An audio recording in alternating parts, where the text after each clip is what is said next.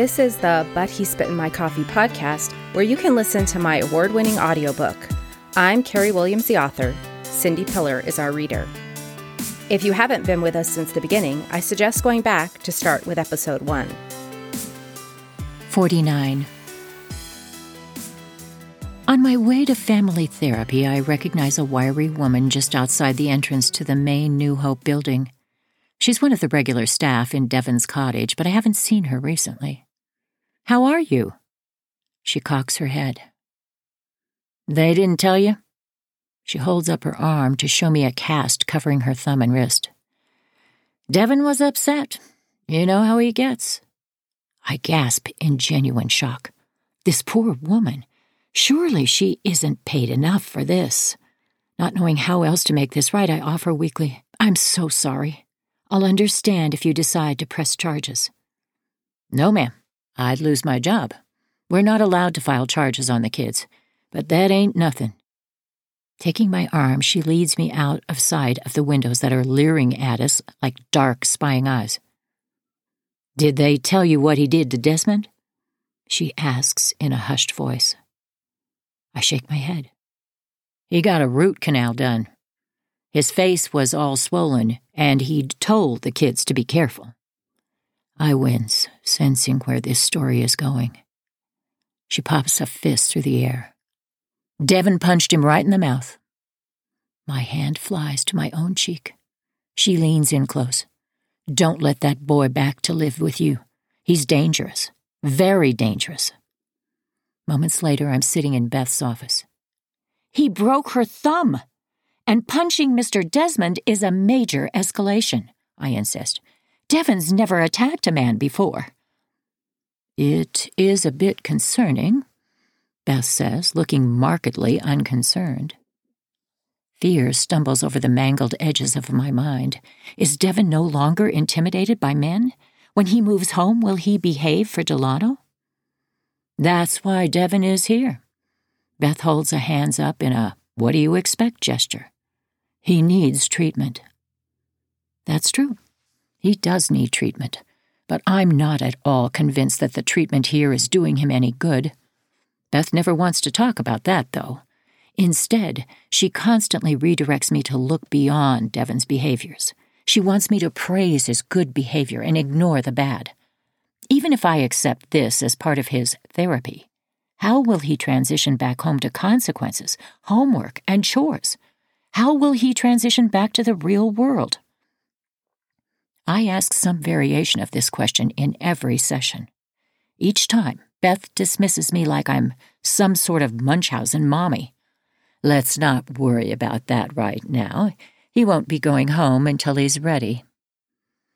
Devon senses the disconnect too, and today's session is no different. As usual, he's had incidents every day for the last week. Yet he still thinks that Beth will be sending him home. Of course he does, because he's had no consequences for any of these behaviors. It's all in my notes. Upset in class because told to stop talking, threats to suffocate himself with a plastic bag, asked to go to the quiet room, screaming, choking supervisor, tried to slam her hand in the door, said he was going to piss everywhere and did, tried to strangle himself with his shirt, restraint, Beth asks Devon, What coping skills did you find helpful this week? Um, take deep breaths, take a walk with staff, a self five. Absurd. Their answer to get Devon to stop choking a supervisor and trying to strangle himself is to tell him to take deep breaths. Unable to tolerate the farce any longer, I say, or you can choose to stop. There's an uncomfortable silence. I continue. I realize everyone thinks you can't control yourself, but you and I both know you can. And that is the crux of the problem. Devon has to choose to do the right things, and he won't. My pink notebook has pages and pages of examples. 9:25 p.m. Mr. Desmond. Earlier today, Devon was upset and exposed himself to two girls. 9:30 a.m. Last night, Devon had a tantrum for three hours because he didn't want to go to bed. This morning, he won't let anyone in the cottage eat breakfast. What I'm the most concerned about is that Devon isn't reacting to some major injustice. Everyday life is triggering him not getting his way, being told no, having to go to bed at bedtime. At New Hope, he's developed a habit of responding violently to small, insignificant triggers. Treatment is making things worse. 50. There are hair products scattered across the double sinks in my bathroom and discarded clothes on the floor. The scent of the flat iron singes the air. I hurry past Kayla and into my walk in closet. You're not going to be able to use my bathroom if you keep making such a huge mess. I slip on yoga pants and pull my nightgown off. I fumble with my bra, pull on a black t shirt, and run my fingers through my hair. Unplugging the flat iron, I tell her, Don't use this while I'm gone. Hurrying down the stairs, I call to Amias, I want your room cleaned before I get home. He's sitting at the table playing on his school iPad and ignoring me. I snatch the iPad from his hands. I'm checking your room before you get this back, I warn. As I reverse my car down the driveway, Amias stands in the doorway watching me. His mouth is moving. I can't hear what he's saying, but I don't need to. Driving toward New Hope, I begin to mentally replay Devon's latest incident. By the time I walk into family therapy, I'm confident that this time it will be the eye opener Beth needs. Devon is telling staff explicitly that he's misbehaving to force them to take him to the hospital. Can he be any more obvious? I read to her from my notes. Suzanne, Devon has been screaming for hours, says he's going to strangle himself, wants to go to the hospital, and says he knows what to do to get us to take him there. He's being so horrible, the nurse wants permission to give him a shot of Seroquel. I look at Beth expectantly. Beth sighs and leans forward. Devon is discouraged. He's done so much hard work, but he's still here. He's lost all hope. My face sours. What hard work has he done? How can she not see how calculating his actions are? He chooses not to participate in schoolwork, but he chooses to participate in rec time and swimming. I take a deep breath letting Beth's naivete roll off me like big fat raindrops off an umbrella. I tell her, this isn't about being discouraged.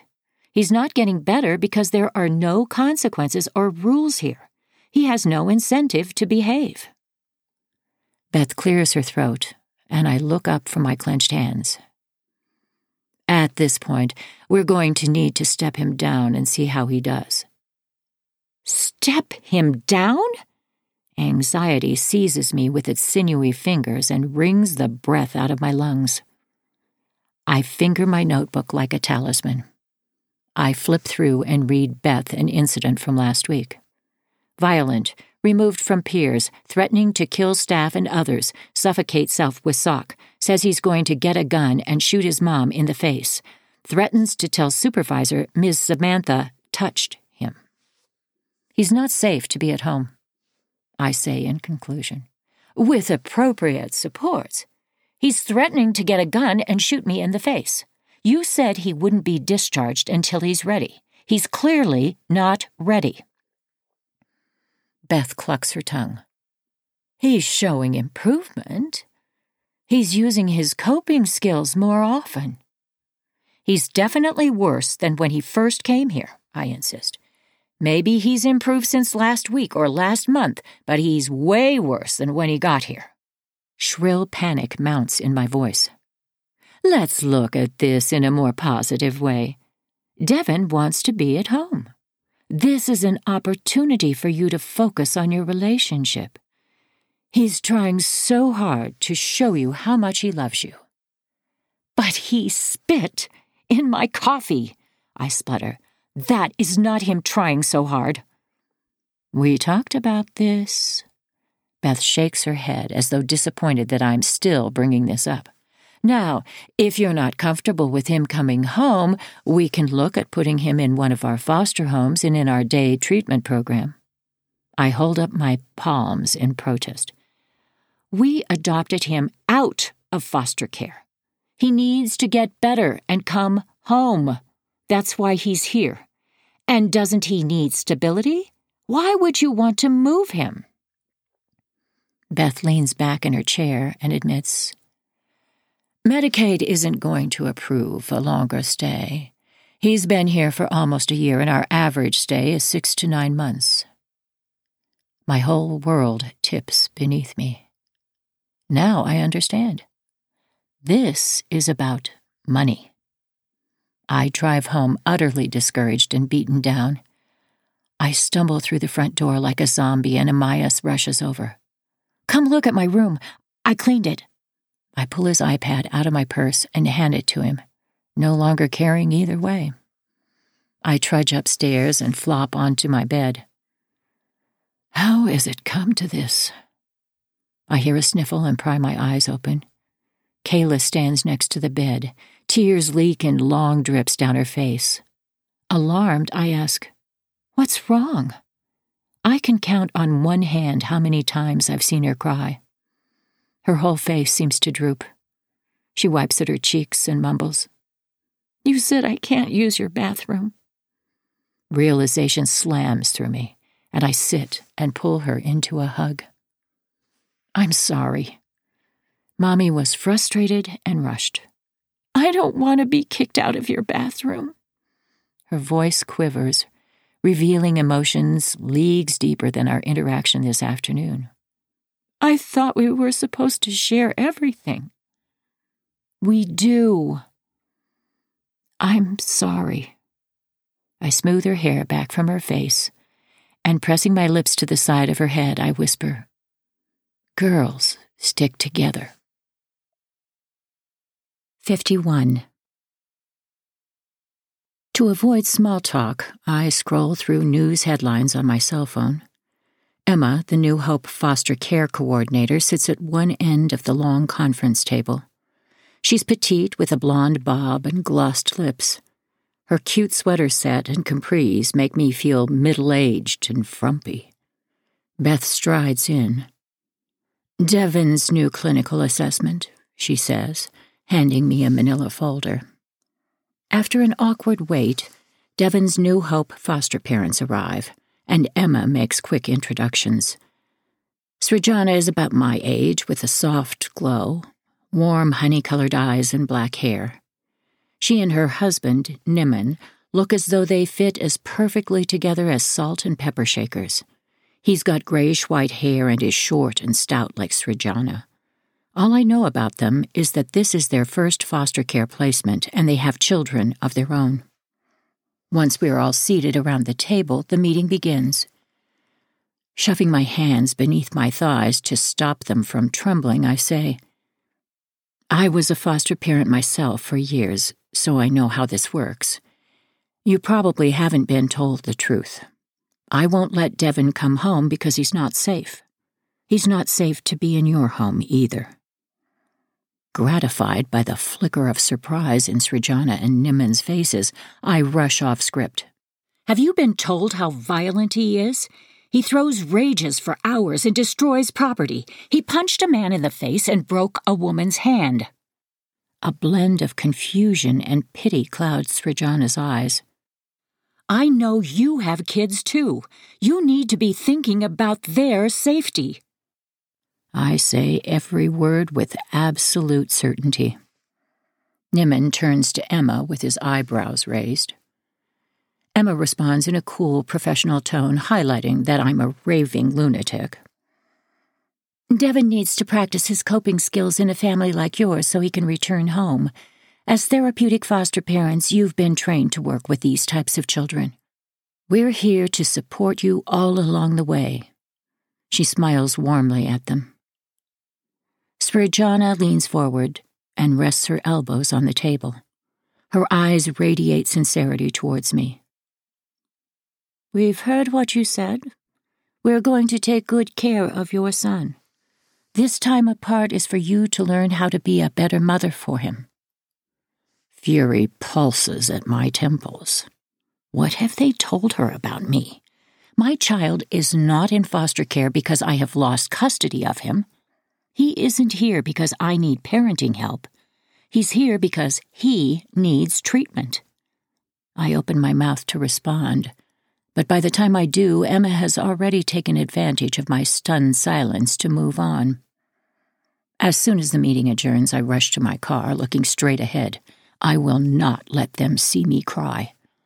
Once hidden behind the tinted windows, I pull out Devon's new clinical assessment. Resting the packet against the steering wheel, I flip through the pages. Beth reports that Devon's peer interactions have improved and that he's making progress on his therapeutic goals. Not true. She says he's reduced his number of incidents and has not needed to be restrained in the last month. Not true. To my shock, she's also written that I'm supportive of his stepping down to foster care. Not true. Then Devon's prognosis pops from the page like a punch in the face. Fair. My tears slosh onto the paper as I read why. Devon's mother is an active participant in therapy and is open to new concepts, but demonstrates an authoritarian style of parenting and a strong belief Devon is consciously choosing to engage in behaviors that disrupt the family. Where is Devon's responsibility? Where is his agency?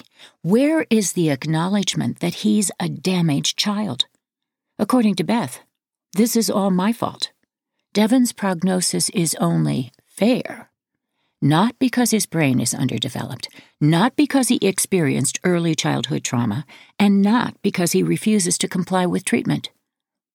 Devon has only a fair likelihood of getting better because of me. 52. Newly paroled, Sarah joins Facebook, and her privacy settings are wide open. I discovered this during my weeks upon weeks of insomnia boredom. I scroll through her pictures and status updates. She has a penchant for duck face selfies and over the shoulder poses to show off her Kardashian esque bottom. She calls her boyfriend, a handsome black man with an ankle monitor, her king. She is his queen. According to her About page on Facebook, they're in an open relationship. Many of Sarah's pictures showcase the word coogie tattooed across her chest. I find the term in the online Urban Dictionary. A cool ass motherfucker. A cool gangsta. Sarah and I couldn't be more different, but I've had a soft spot for her since I read about her in the Blue Books. I set up an anonymous Facebook account and upload several recent pictures of Devon and Kayla. I send Sarah a friend request. Moments later, she accepts. I send her a message explaining who I am, and she's ecstatic. She tells me that she has a job assembling furniture and lives with her boyfriend at his mother's house. She's especially proud to have earned her GED and cosmetology license while in prison.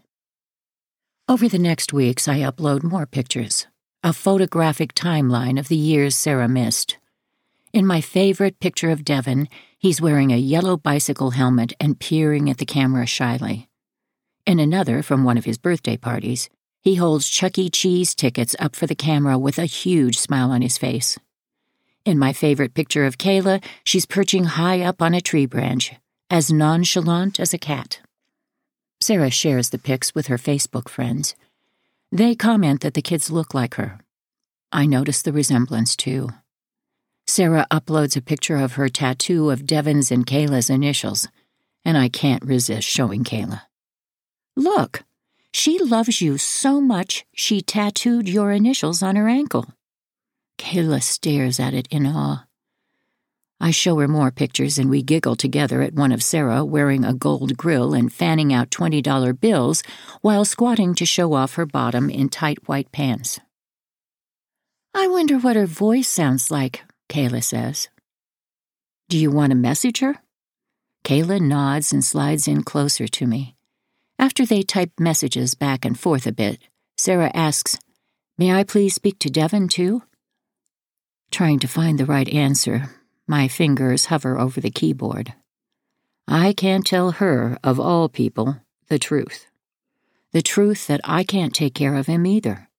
The truth is that Devon is doing great living with his new foster family. I settle on telling Sarah that Devon's therapist doesn't think it's a good idea for them to have contact yet. I'm strict. To emphasize her point, Srijana chops one hand against her palm during our CFT meeting. It's like the military at my house, and that's what he's responding to. Devon sits next to her, head down, looking at his hands, which are folded in his lap. To Devon's other side is a day treatment worker. At one end of the conference table is Emma, who facilitates these meetings, and at the other, Wanda, who has replaced Beth as Devon's therapist. I'm sitting alone on one side of the table, like the subject of an interrogation. I stare out the window, watching some scrappy birds pecking around in the few stalks of grass that have been able to make their way up through the hard ground. I don't bother responding to what's being said. What's the point? I'm also strict and structured. Why, in my case, is that a problem? But they applaud Srijana. Devon is only at her house awake for about three hours per weekday. She doesn't have him during the day, doesn't even drive him to school. She doesn't have him on the weekends. I do. Once Srijana is done bragging about her success with my son, Emma turns to the day treatment worker for an update. It's always someone different, seemingly anyone who happens to be available. And these workers aren't mental health professionals. This is an entry level position that requires only a GED. They're little more than babysitters. Today's worker says, I personally got no problems with him. How often is he being restrained? Emma asks, pen poised for the answer. The worker looks at the ceiling thoughtfully. I'd say at least a couple a week. A few days ago, he was upset waiting for his turn on the computers. He looks at me and adds apologetically, We only have three computers, so they have to take turns. Returning his focus back to the entire group, he says, He punched a female peer in the back of her head because he wanted her computer. I got the note home about that, Srijana interrupts.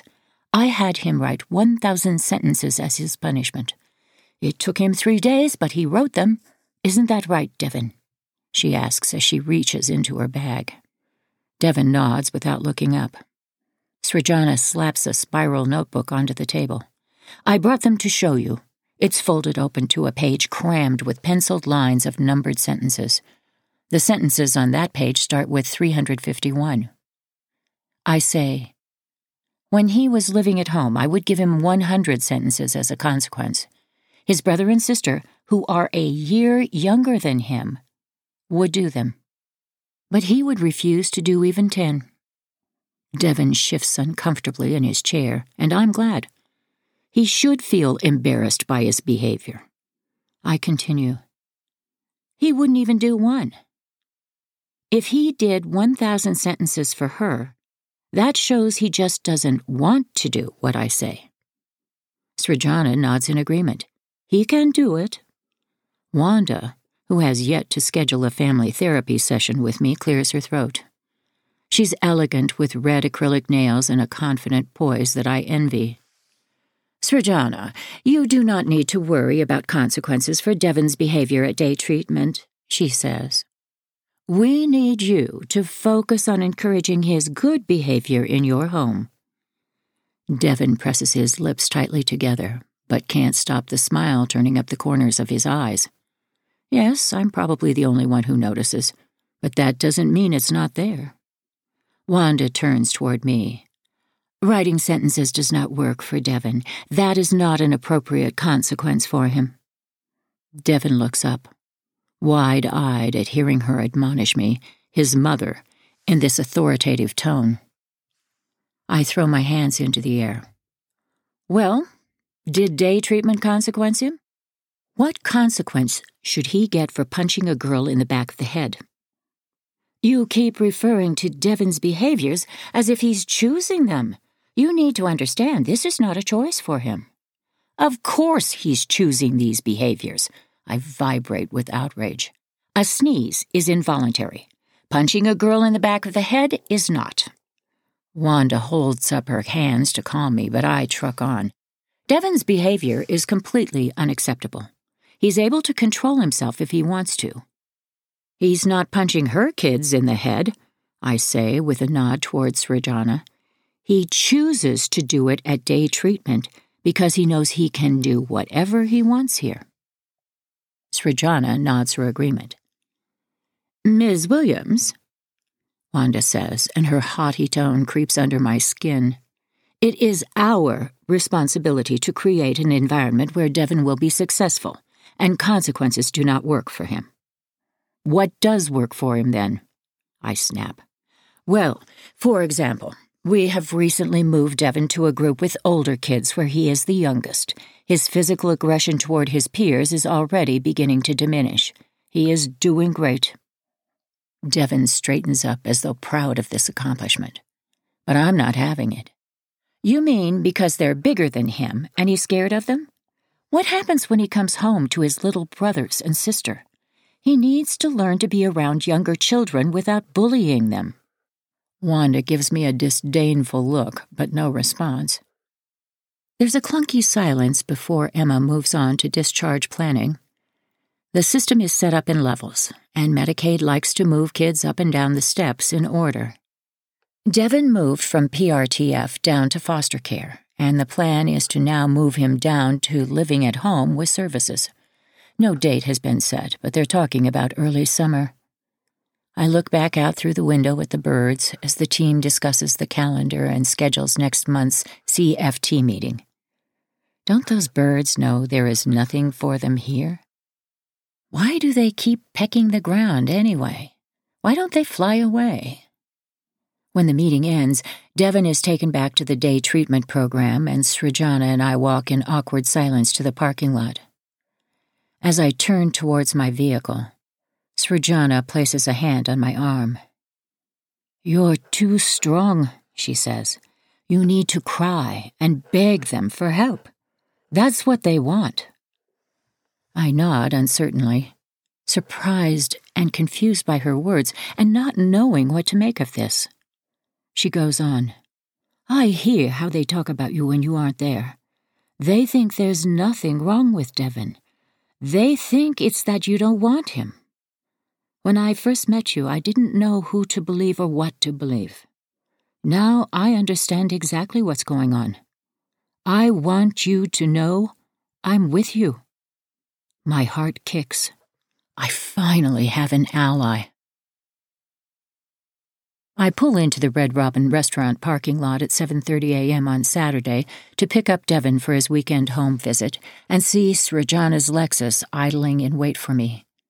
It's our regular meeting place to exchange Devon for his home visits. He's with me from Saturday morning until Sunday evening. Srijana and I now chat during these exchanges, but neither of us has led on to New Hope that we are friendly. Devon hops out of Srijana's SUV and walks toward me. His hair is bushy. I slide open the minivan door as he bounds over. Hey, Devon, hop in, I say, then walk towards Srijana's vehicle. She unrolls her window and rests her arm in the open sill. Her youngest son, a little older than Brandon, sits next to her on the leather seat wearing headphones and playing on an iPad. I'll have his dad take him to the barber this weekend, I tell her. How have things been going? That boy won't shower. She wrinkles her nose. He smells so bad. I was picking up my sons from school yesterday and I made him stand outside the car during carpool. He says he's scared of the shower. She tilts her head cynically. He's not scared of the shower. He's always showered fine at my house. Srijana sips from her can of Diet Coke. She drinks Diet Coke constantly, like I drink coffee. When he was standing outside my car that day talking to me, his eyes were empty. No emotion, empty. It's like he's evil. I know the look that she's talking about cold and detached. I'm not sure I'd call it evil, though. He loves animals. Isn't harming animals a classic sign of any psychopath? No, he's not evil. He's just unbelievably oppositional. Srijana squints in the brightness of the rising sun. You're right to keep fighting them about letting him come home. I feel like giving up. They're so unreasonable. I hate to say this, but what about his birth mom? she asks. Have you thought of giving him back to her? The idea has been a lurking traitor in a back alley of my mind for a while, but I can't bring myself to say it out loud. I ask, Did you see that story about those parents who tried to give their son back? It's been in the news, Ohio, I think. Srijana shakes her head. They adopted the kid out of foster care. They dropped him off to child services and were arrested. I bet he's just like Devon. Wow. She shakes her head. Anyway, Devon is adopted. I can't send him back even if I wanted to. Back home, Delano trims Devon's hair and takes him upstairs to shower and brush his teeth. All the while, I hear Delano lecturing, teaching Devon how to shower, as though that's the problem. So gullible. The next day after church, the kids play in the backyard. Jason keeps an eye on them as he repairs our communal fence. I walk by Devon's bedroom and notice his red comforter askew. As I straighten it, I catch the acrid stench of urine. I pull down his bedding and pat gingerly, expecting my hand to sink into spongy pee. It's dry. Then I notice a wet patch on the carpet in one corner of the room. At first, Devon denies it, but he wilts beneath my glower. I. I didn't mean to. I couldn't make it to the bathroom. This bathroom? I say sarcastically, pointing to the door that's kitty corner to his in the hallway. He looks at me, blinks rapidly. You could stand up and make it to the corner to pee, but not to the bathroom? I begin to pack his clothes into his backpack. It's time to go back to Ms. Srijana's house. I'll be talking to New Hope about this tomorrow. We'll have to go back to day visits if you're going to pee on the carpet when you spend the night. It's an empty threat. New Hope will never back me up. I know it. He knows it. We pull into the Red Robin, and I tell Devon to wait in the car. Srijana rolls down her window and I walk over. Devon peed on his carpet, I say. He's never done that at my house. He's going to tonight for sure, I predict. She rears her head back, but I continue. That's how he'll try to prove he can't control it, and how he'll try to prove he didn't do it at my house on purpose. Srijana vehemently shakes her head. Not at my house. His bathroom is right outside his bedroom door. I press my lips into a firm line. I guess she'll have to learn for herself. The next morning, I'm driving to drop the kids off at school when the caller ID for Srijana flashes across the screen of my cell. She doesn't bother saying hello. She blurts, That boy! I'm so mad!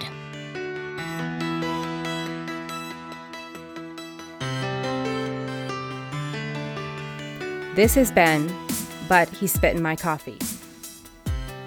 If you like this podcast, please leave a five star review to help others find it.